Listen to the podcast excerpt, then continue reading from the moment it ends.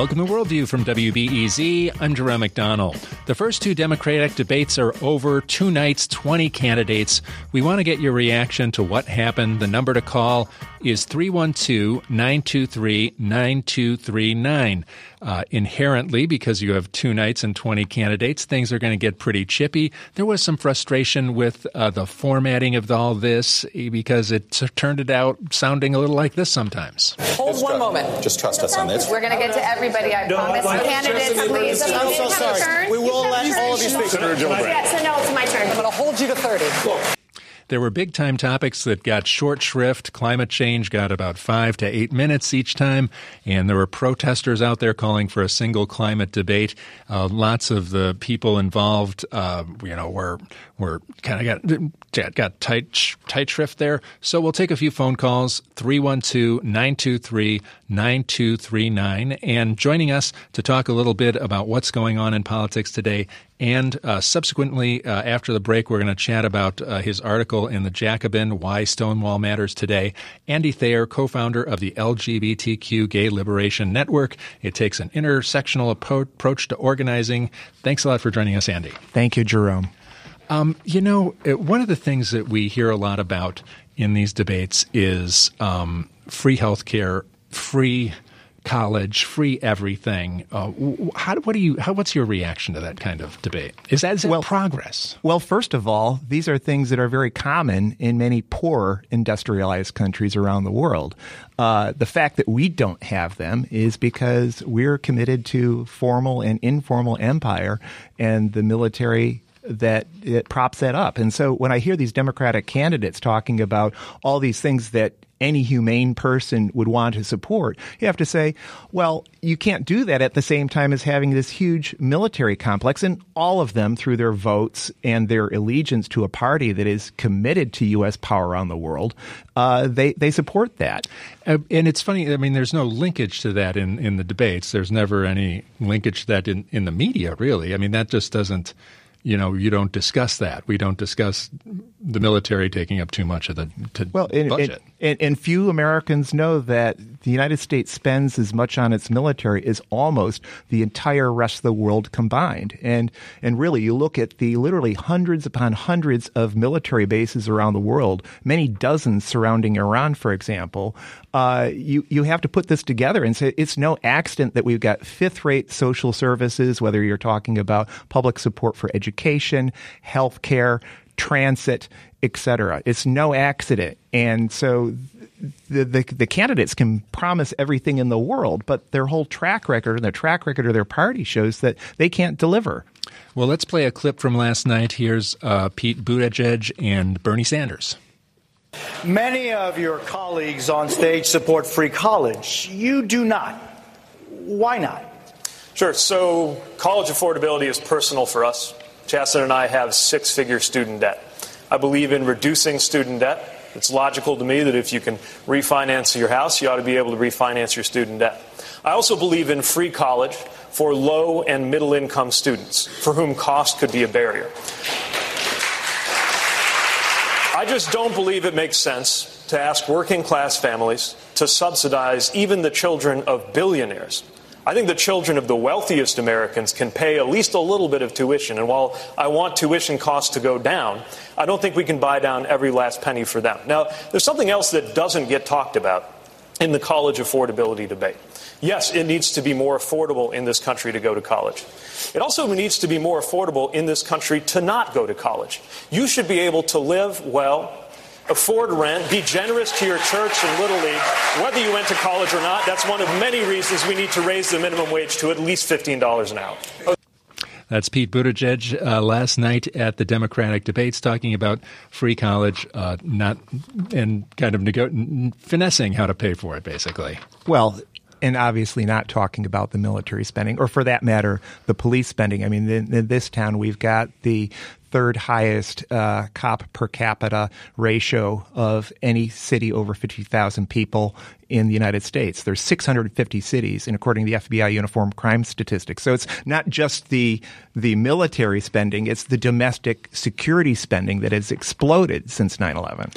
You know, Bernie Sanders is up there, and he is saying that he, the most important thing is to have a political revolution. And um, you wrote a critique of Bernie Sanders and his ideas about political revolution. Uh, is that is that uh, the solution? Your, any kind of solution? Well, he, he frankly perverts some very nice rhetoric because revolutions are things that people, mainly in black and brown countries around the world, that people have died for and have made tremendous sacrifices for. And yet, the kind of revolution he's talking about is elect me and I'll do it for you, which is the quadrennial message of far left quote unquote Democrats who are seeking to get elected. And yet you look at the history of our country, you look at the, the Stonewall generation that we're going to be talking about a little bit later in the show. If you look at the great labor struggles of the 1930s, or for that matter, the civil rights movement, black people didn't vote for the right to vote.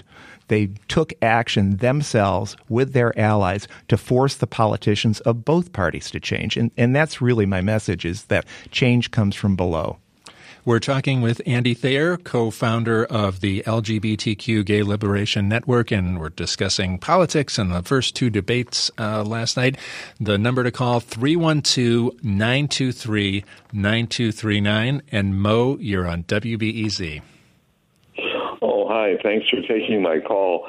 And I concluded from the debates that uh, there are only two people in this country two well-known persons uh, qualified to be president. Unfortunately, neither one of them is a candidate. The first one is Warren Buffett, who declared uh, five or six years ago, I think, that uh, global warming is um, a, a, um, a worse threat than the Japanese attack on Pearl Harbor or World War II was. Uh, and who's the second? The, Pardon? Who's the second person you think is qualified to be president? I'll tell you after I explain about Warren Buffett. Uh, uh, uh, I, I got you on Warren Buffett. Let's go to the second one.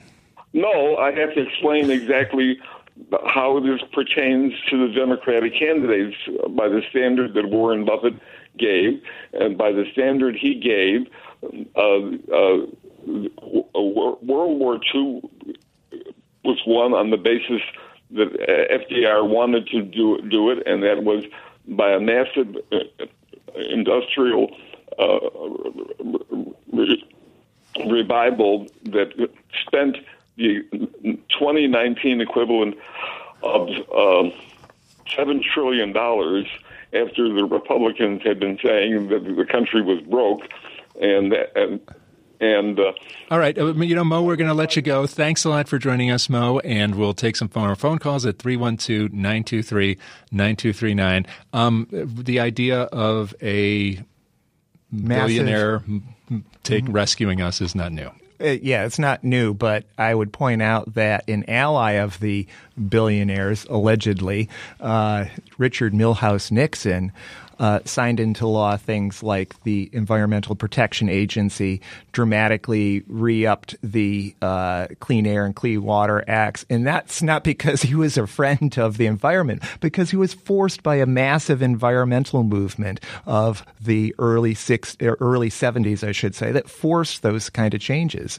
Uh, I mean, that's when we talk about the Stonewall generation, we're talking about not just LGBTs, we're talking about a massive uh, environmental environmental movement for the first time in our history. We're talking a massive Black Power movement, a women's movement, which forced the uh, the uh, anti-abortion Supreme Court to grant abortion rights in '73. Black Power movement, the Black Panther Party through their three uh, uh breakfast and lunch programs. There are other survival programs. Forced a quintupling of the food stamp program. Affirmative action was signed into law by Richard Milhous Nixon, an That's arch racist, uh, to an extent that hasn't been surpassed before or after. And these were because massive movements of people in the streets who'd given up on both parties forced these changes.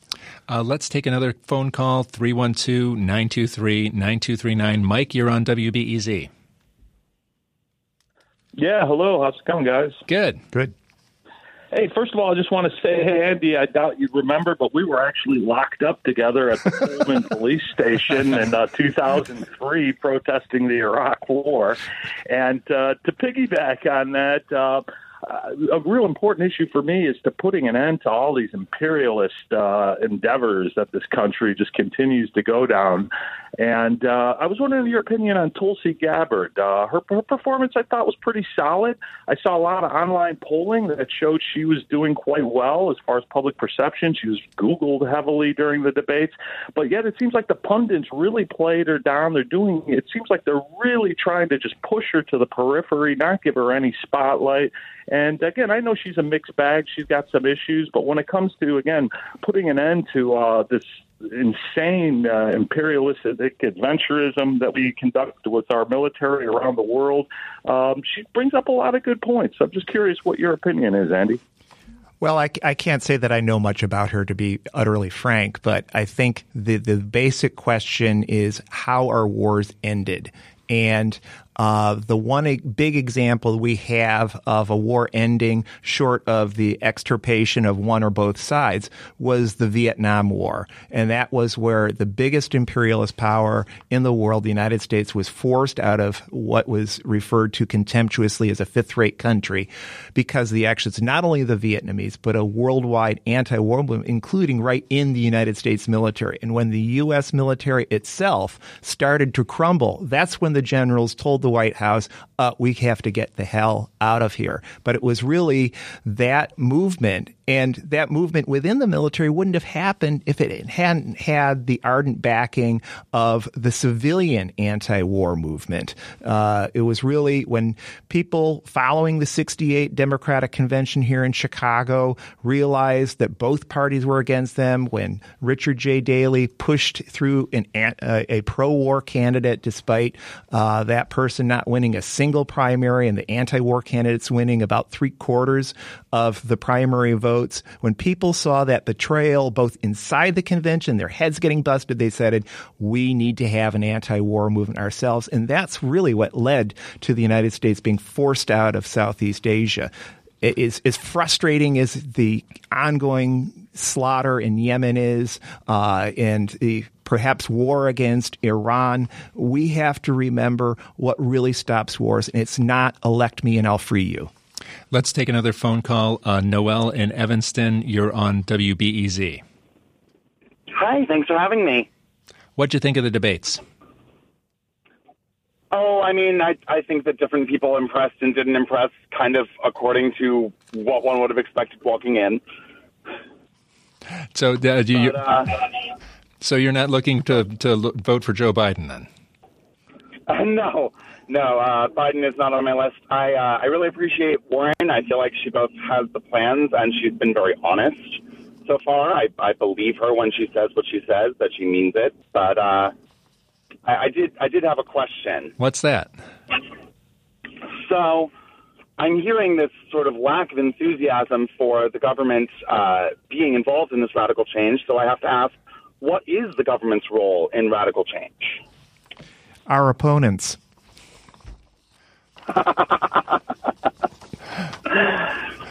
So, the, no, seriously, I, I, am sorry to come off is flip, but if if you look at the true history of, for example, how the great civil rights legislation of the mid '60s was passed, it was passed not only in the teeth of opposition from Southern Dixiecrats, uh, it was also uh, the Republicans, including Vice President Richard Milhous Nixon, were no help uh, either in, in any of that that process that it was really black people uh, forcing the change themselves. The the historic '63 March on Washington was argued against by the then Attorney General to the Kennedy, President Kennedy, his own brother, who over and over again urged Dr. King and others to call off that march. To their credit, Dr. King et al.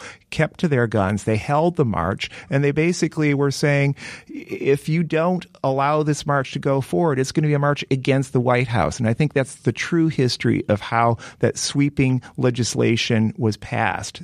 So, uh, uh, you know, really, if you look at the, the true histories of how changes were made, for example, in the Great Depression, we had three general strikes in 1934 in the Twin Cities, in Toledo, San Francisco. We had the mass occupation of all basic industry in, in beginning around 36.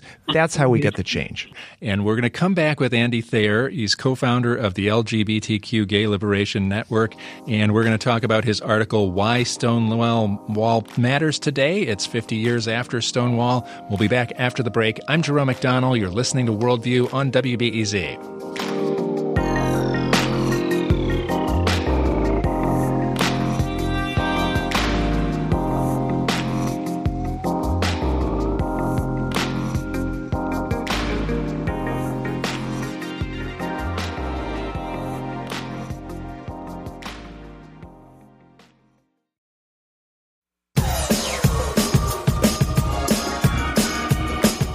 This is Worldview on WBEZ. I'm Jerome McDonnell. It's 50 years since Stonewall. Let's hear about the history of Stonewall and why it's relevant today. Andy Thayer is back with me. His article in The Jacobin is Why Stonewall Matters Today. And Andy, you know, one of the things I think, um, I don't know, is maybe popularly thought is that there was uh, before Stonewall, there was nothing. Before Stonewall, you know, I mean, it was just the closet and, you know, terrible things were going on. Um, explain what was going on before Stonewall and why the kind of movements that were there just weren't uh, taking root. Well, the, there were movements, and the, the, notion that there was nothing preceding it was a myth that that arose in the early '70s. But then a sort of an overreaction to that kind of historiography came where it was like Stonewall almost didn't matter. Uh, and both were wrong. Uh, the fact is, there was a movement preceding 1969, uh, the Stonewall Rebellion in Greenwich Village, New York, uh, but it was a very tepid movement for the most part. It's very what we'd call today respectability politics. The problem is not U.S. society, but you know, really LGBTs, what we call LGBT we're we're not that bad. Uh, really, we won't harm society if you allow us in the door. Whereas the gay liberation movement, the gay liberation front organizations, very explicitly said it's not us who are sick; it's society is sick, and not just because of the way it treats LGBTs, but the way it treats blacks, the way it treats women, the way the wages wars, uh, a whole it was part of an overall movement for radical change. And and that's really what people I think still fail to grasp today is that they turned the politics of the old what was termed homophile movement on their head. And they were uh, what would today do we call intersectional in a way that we can't even fathom today when you look at our tired, cliched gay NGOs. Um, this was a radical movement. It was all volunteer. It was no staffs, no foundation money. People were holding the politicians of both parties their feet to the fire. They didn't believe the promises. They forced the change. And we're not just talking about LGBTs, but we're talking about the Black Panther Party. We're talking about the women's liberation movement. So there was indeed uh, a movement before 1969. Incidentally, the uh, the reincarnation of it in 1950 was led by a uh, man named Harry Hay, who was a former member of the American Communist Party, along with almost all of his close colleagues.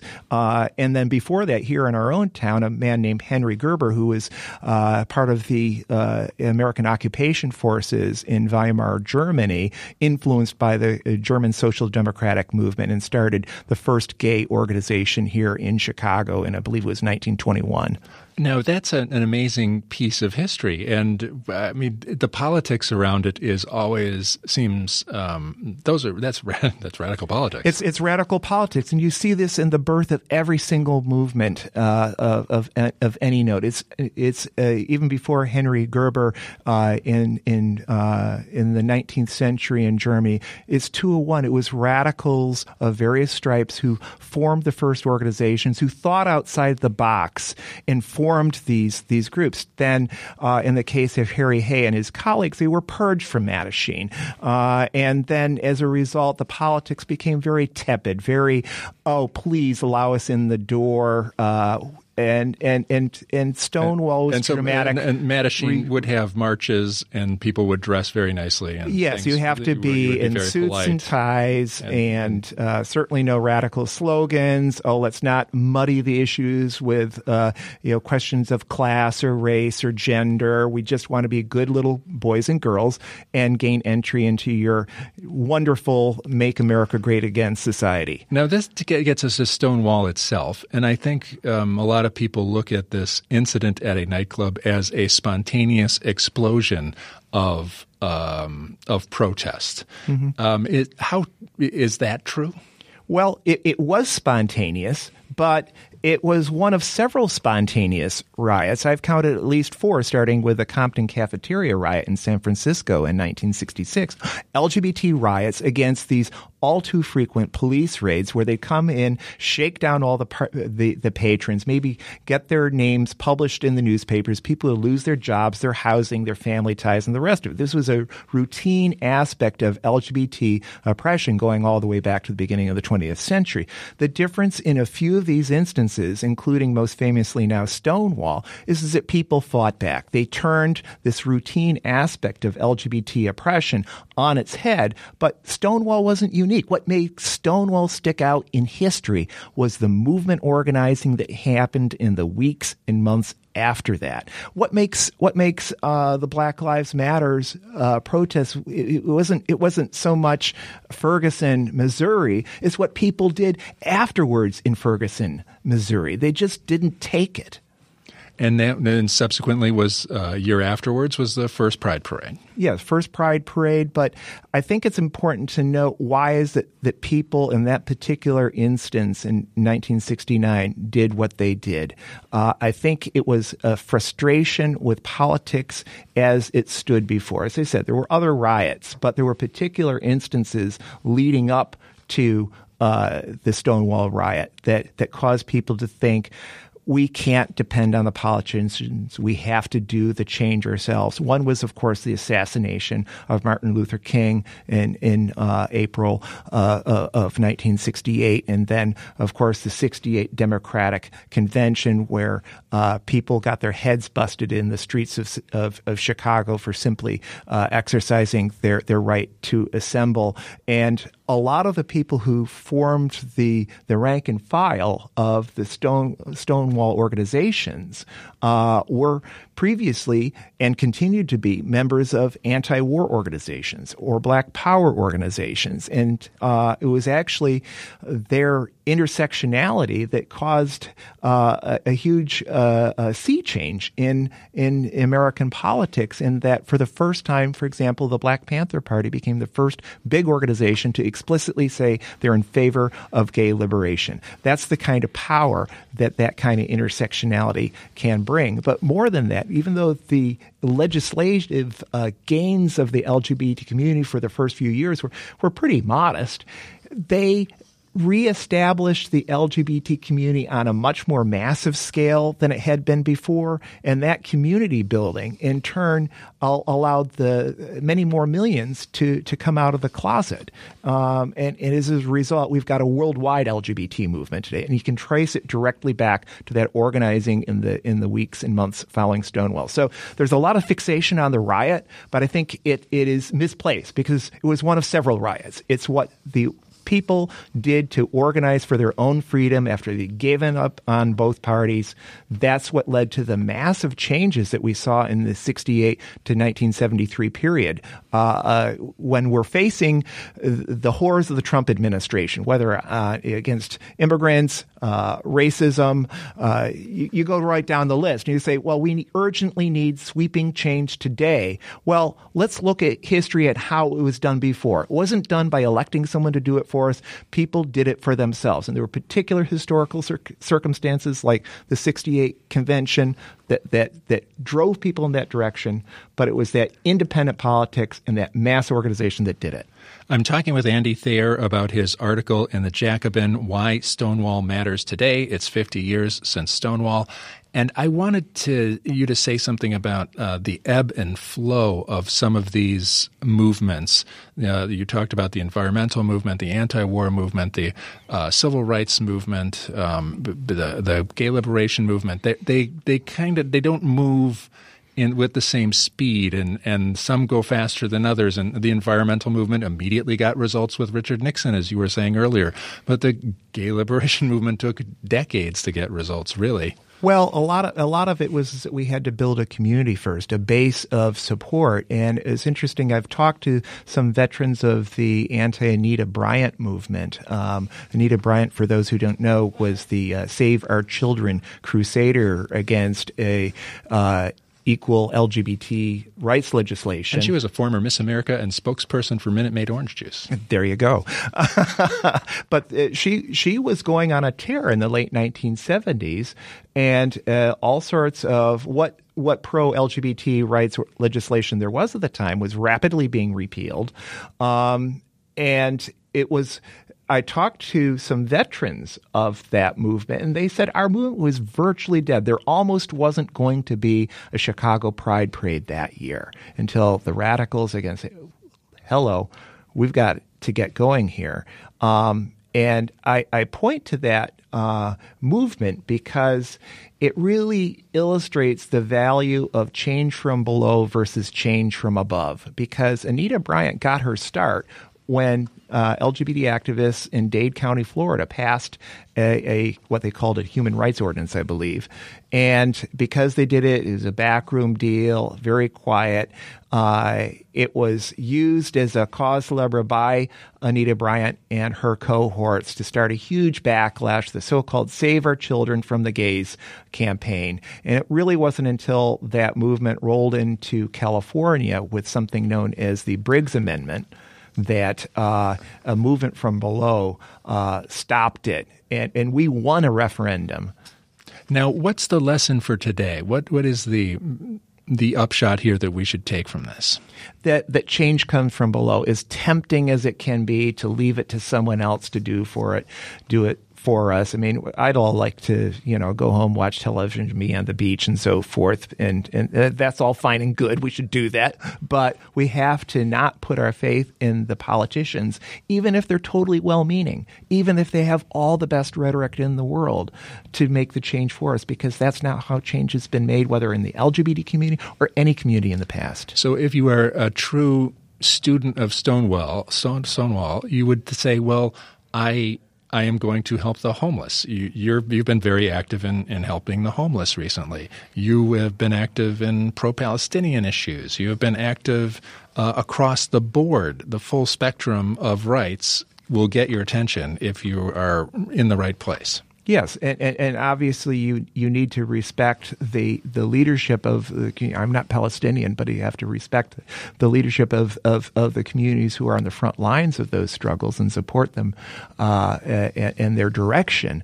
But uh, we need to be uh, intersectional in the way that the Stonewall movement was. I mean, there's going to be a lot of uh, there already is a lot of hype about 50 years of Stonewall and so forth. And I would just say to your listeners, Jerome, honor the politics of that movement that gave it its power, the power to make sweeping, rapid change uh, that's what so many Americans demand today, but they're not going to get it from the candidates.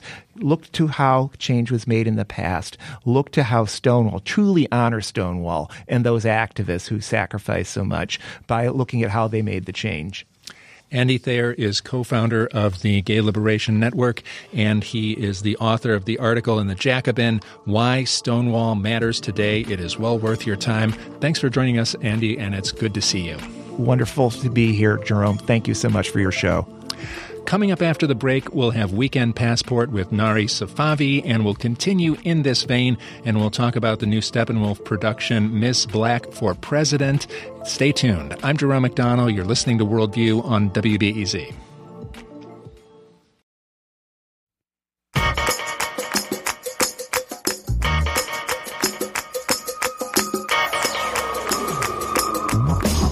This is Worldview on WBEZ. I'm Jerome McDonnell. Before the break, we were talking about the real meaning of Stonewall, and we are going to continue in that vein now during Weekend Passport, where we let you know how to have a good time on the weekend. And Nari Safavi, our global citizen friend, is here. Nice to see you, Nari. Good day, Jerome. It's great to be here again. What's our one recommendation for this week, Nari? Uh, one recommendation is that this is the end of Pride Week, and there is really a great opportunity to witness something interesting over at Steppenwolf Theater.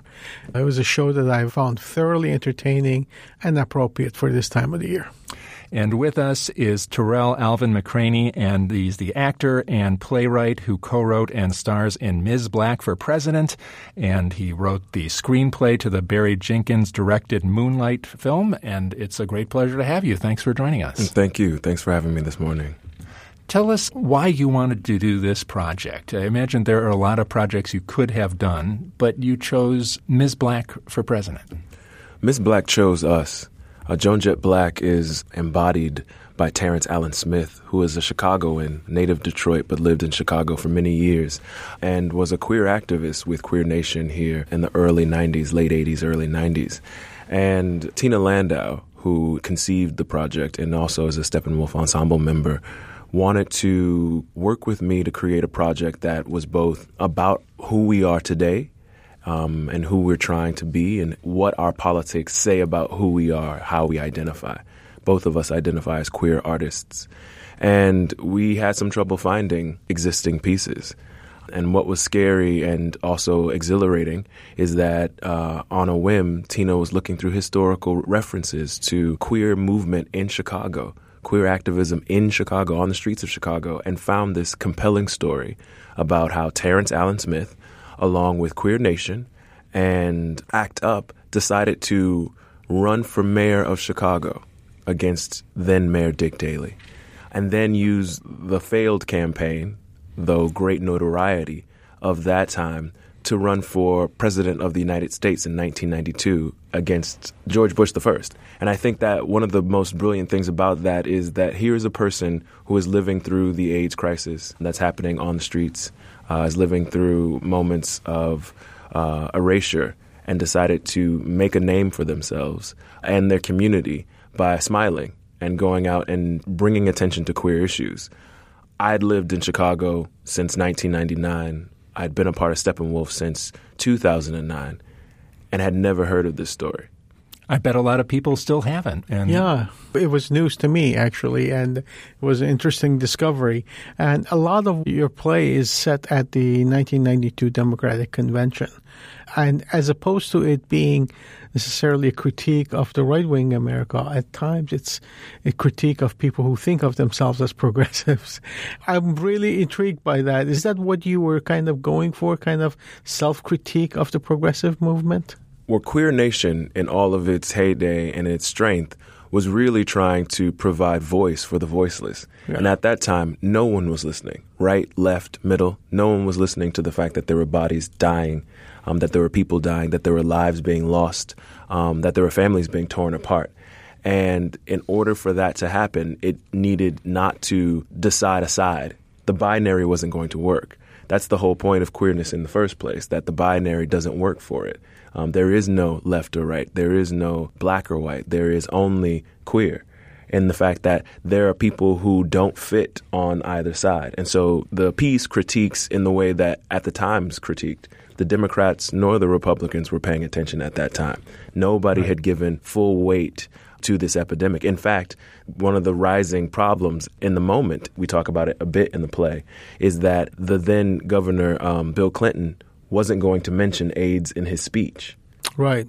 And ACT UP and Queer Nation found out about this and were livid because again, here is a moment where this person is supposed to be a progressive, supposed to be listening, supposed to be giving voice to the voiceless, and may not. Yeah. Um, ultimately, that speech does include a reference to HIV and AIDS.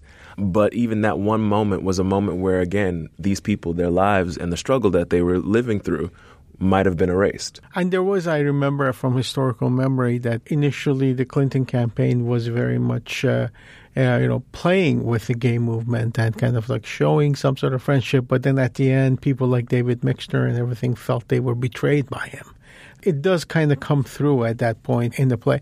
Tell me a little bit about your creative process. You seem to be striving for being a play, a, a theatrical work, yet also kind of a work of activism and historical recollection with a lot of poetic liberty taken throughout. And at the times also you're trying to be humorous and be funny. Well, it's interesting because my background in work and most of my work comes from a queer uh, agitprop guerrilla type theater. When I was a kid, when I was about 13 or 14 years old, I was in a group theater that did activism theater, meaning we would go throughout the community and spread the message of HIV and AIDS awareness and prevention to other young folk uh, through theater on the street. So we would do scenes that had to arrest the audience's attention for two or three minutes and then allow them to keep passing by and not get arrested by the cops, which we almost did many times. Um, and so I grew up in a background of activism that is theater. Terrence Allen Smith is an actor uh-huh. and was an actor in Chicago and was using those same theater devices to gain attention and activism.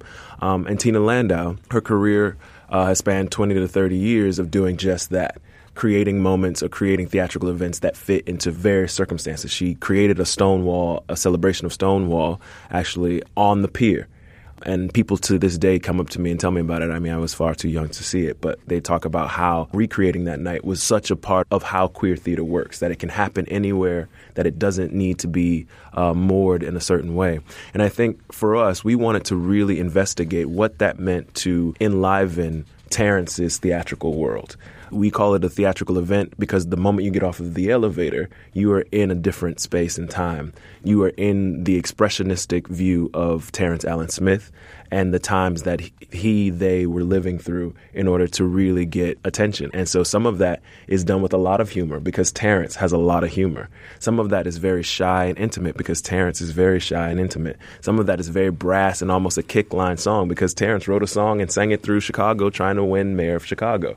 I mean, right. those elements all come together in that way because we really wanted to explode that experience in a celebration. We're talking about the play Miss Blakk for President. It is at the Steppenwolf Theater Company until July 21st. Tarell Alvin McCraney is the playwright and actor who co-wrote and stars in Miss Blakk for President, and he wrote the screenplay to the Barry Jenkins directed Moonlight film. So when you put people into this milieu in the Steppenwolf Theater, what's that like? How did you react, Nari? Well, it's sort of a very much a party atmosphere when you walk in there. At least I was when, when I was there for the opening night. It felt that way, and the staging is very innovative. You you know they've changed things around. The audience is surrounding the stage basically, and the stage is elevated, and it's almost like a fashion runway that where, where the play all happens. And there is definitely a sense of fashion and flair to all of it too. So it's quite entertaining, but yet it's also a fun bit of activism. It's immersive. Well, we have to be. It's interesting for all those listeners who want to. You can run a quick Google of Terrence Allen Smith. Uh, I'm only telling you that because I never did and didn't know this information, but it's right there. You can find YouTube clips of them on the yes. floor of the DNC. Yeah. You can find pictures. In this age of information, that information's right there. And, and at the 50th of Stonewall, our young LGBTQI folks out there really need to know that there's a wave of information that's sitting right there under their fingertips that they can get a hold of. And one of those things is that they launched this campaign for presidency here in Chicago at a well known supper club. And when you walked into it, you sort of thought, oh, well, this is a normal place where we come and we, we celebrate and we have a conversation. But they had transformed it into a campaign. And that's the kind of immersive surprise we want the audience to think. The audience thinks they're going to come in and sit back and be put behind a fourth wall, but instead they're being invited to be on the floor of a campaign. And what does it mean to hear the platforms, hear the opinions of that person, support them, rally behind them, and see how far they can go?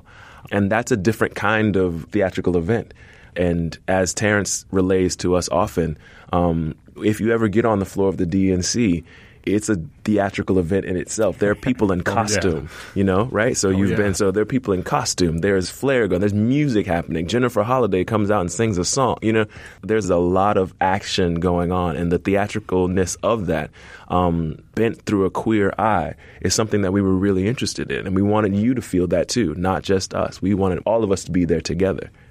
When you began this project, you went to Terrence Allen Smith first before you started this whole thing. What was that like? What did he say? Well, it was really important to us to reach out to Terrence first and get their approval, especially once we found out that they were living still in the United States.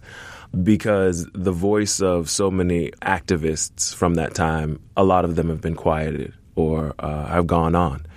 So to hear from them specifically was important. And so Tina, who again conceived this project, found Terrence in San Francisco amazingly through her sleuth like work. And before we wrote down anything, she went out and spent a weekend with Terrence, interviewing them for, I believe, about 12 to 14 hours. She has like 14 hours of transcript. Hmm. and then poured through all of that and sat me down and just downloaded all of this information. Because I was going to be playing Terrence, I didn't want to meet them because I knew what I would start doing. The brain immediately, when you know that you have to portray somebody, you start mimicking them. You can't help it. You have a mirror device in your brain that starts mimicking a person. And I didn't want mimicry. I wanted to know them by their words and their actions. Was he pleased about all this? Was he pleased that there's going to be a play about something he did in 1992? The initial phone call I remember hearing, he laughed for about 35 minutes because he just couldn't believe it. And you also, I mean, this is a person you all should interview Terrence because Terrence is shy and quiet, but once they start going, they have stories for years that they could tell you about every corner of Chicago. I'm sure of it. um, and they just are one of those people that are so shy that can't believe that someone is doing a play about them, but at the same time is like, well, if you're doing a play about me, I'd love to, you know, come out and talk about it.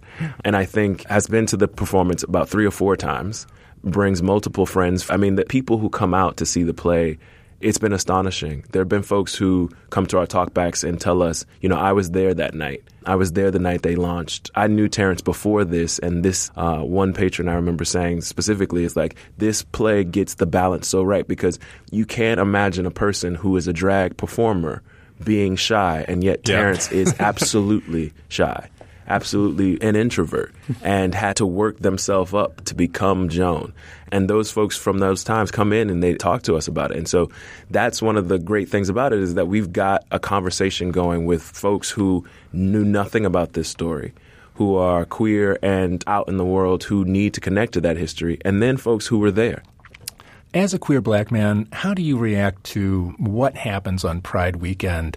It seems, you know, fun and frivolous, and people kind of put a back seat towards serious issues of white supremacy, patriarchy, sometimes that are really prevalent in the queer community. I think one of the things that's really interesting about any celebration of a movement is celebrating its finality or not. I think a lot of what sometimes happens during Pride is we, like on Martin Luther King's birthday, sometimes we can feel like there's a finality to what the movement started or birthed. There is better recognition of the pioneers of how we got to Pride of people like Marsha P. Johnson and Sylvia Rodriguez, who basically are the reason why we have a pride parade in the first place in certain areas but always within the sort of marginalized communities in ballroom community, in rural places, in, in places where poverty, color, and queerness intersect. There have been great need of access to history, to access of how the movement was quieted and quelled in certain ways. For example, I mentioned Essex Hemphill the other day to someone, and people were like, "Who? Who?"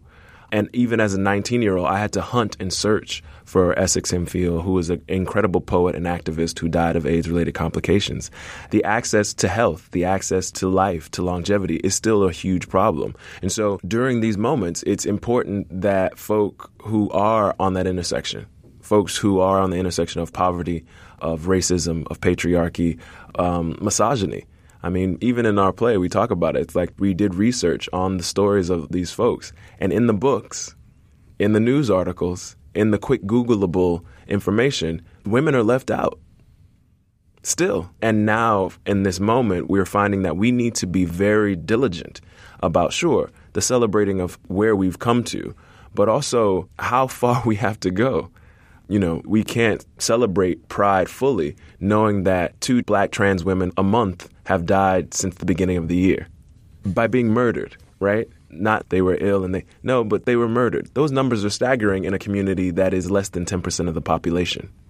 If I may add a little something on that, though maybe at times lacking in this country on the global level, it seems like this template has been a unifying force. Mm. Uh, we recently had the celebration of the Pride Week in Jerusalem, mm-hmm. whether you want to call it Israel or Palestine or whatever. And one thing that unifies people around that place, the Israelis and the Palestinians and the Christians and the Muslims and the Jews, is that the progressive people within all of those communities unite around the Pride Week and the Pride Parade, and the reactionary Jews and the Muslims and the Christians also unify despite all those differences. Mm. So it creates very interesting dynamics. It's not really about separation between the queer people, Palestinians, and the queer Israelis, and and it's actually they all come together around this issue. I mean, the beauty of all movements is that there's a defining moment where folks can recognize their sameness and engage in that way, especially around the word queer, which is a celebration of difference. The moment we don't engage in those differences, problems will arise because I cannot leave my blackness at the door. I wish I could sometimes. And I also need to be very mindful of the fact that I have male privilege in the world and that my female counterparts do not, or my non binary counterparts do not, um, or my genderqueer counterparts do not. And if I don't make room for them in that celebration, if I don't make room for what they need, uh, the access that they need, the platforms that they need, the voice that they need, the specific issues that affect them alone, then that celebration is just a ceremony and not an actual ritual. Right? The difference between a ceremony and a ritual is a ceremony is just for show. A ritual is that we expect something to be different on the other end of this. And I think in Ms. Blakk, a lot of what we try to do is make sure that this is a ritual. We go through this with the actors and the audience every night so that at the end of this, something is different, something is changed, and that we go out into the world a little bit different. Wow. so uh, tell us a little bit about yourself, your own background, and where you're going to go next from here. Uh, I'm going to go to sleep from here.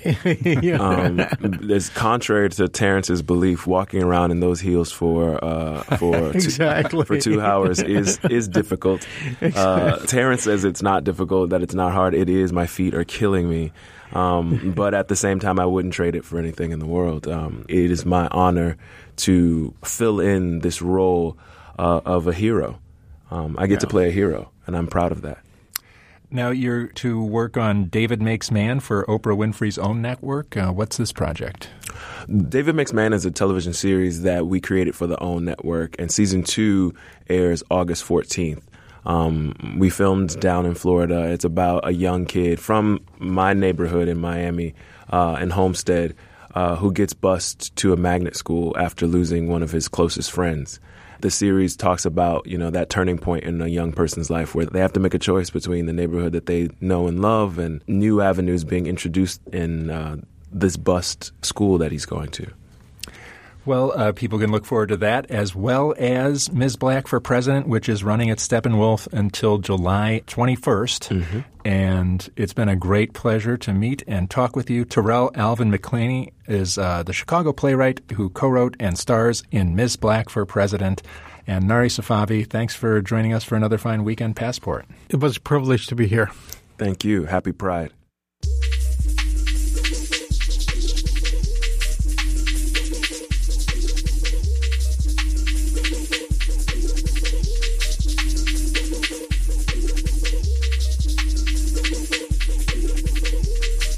Happy Pride to everyone this weekend and Monday on Worldview. Hope you can join us. We'll have John Mearsheimer from the University of Chicago. We'll talk a bit about Iran and what's going on with U.S. foreign policy and the presidential election. Hope you can join us Monday for Worldview. I'm Jerome McDonnell. You've been listening to Worldview on WBEZ.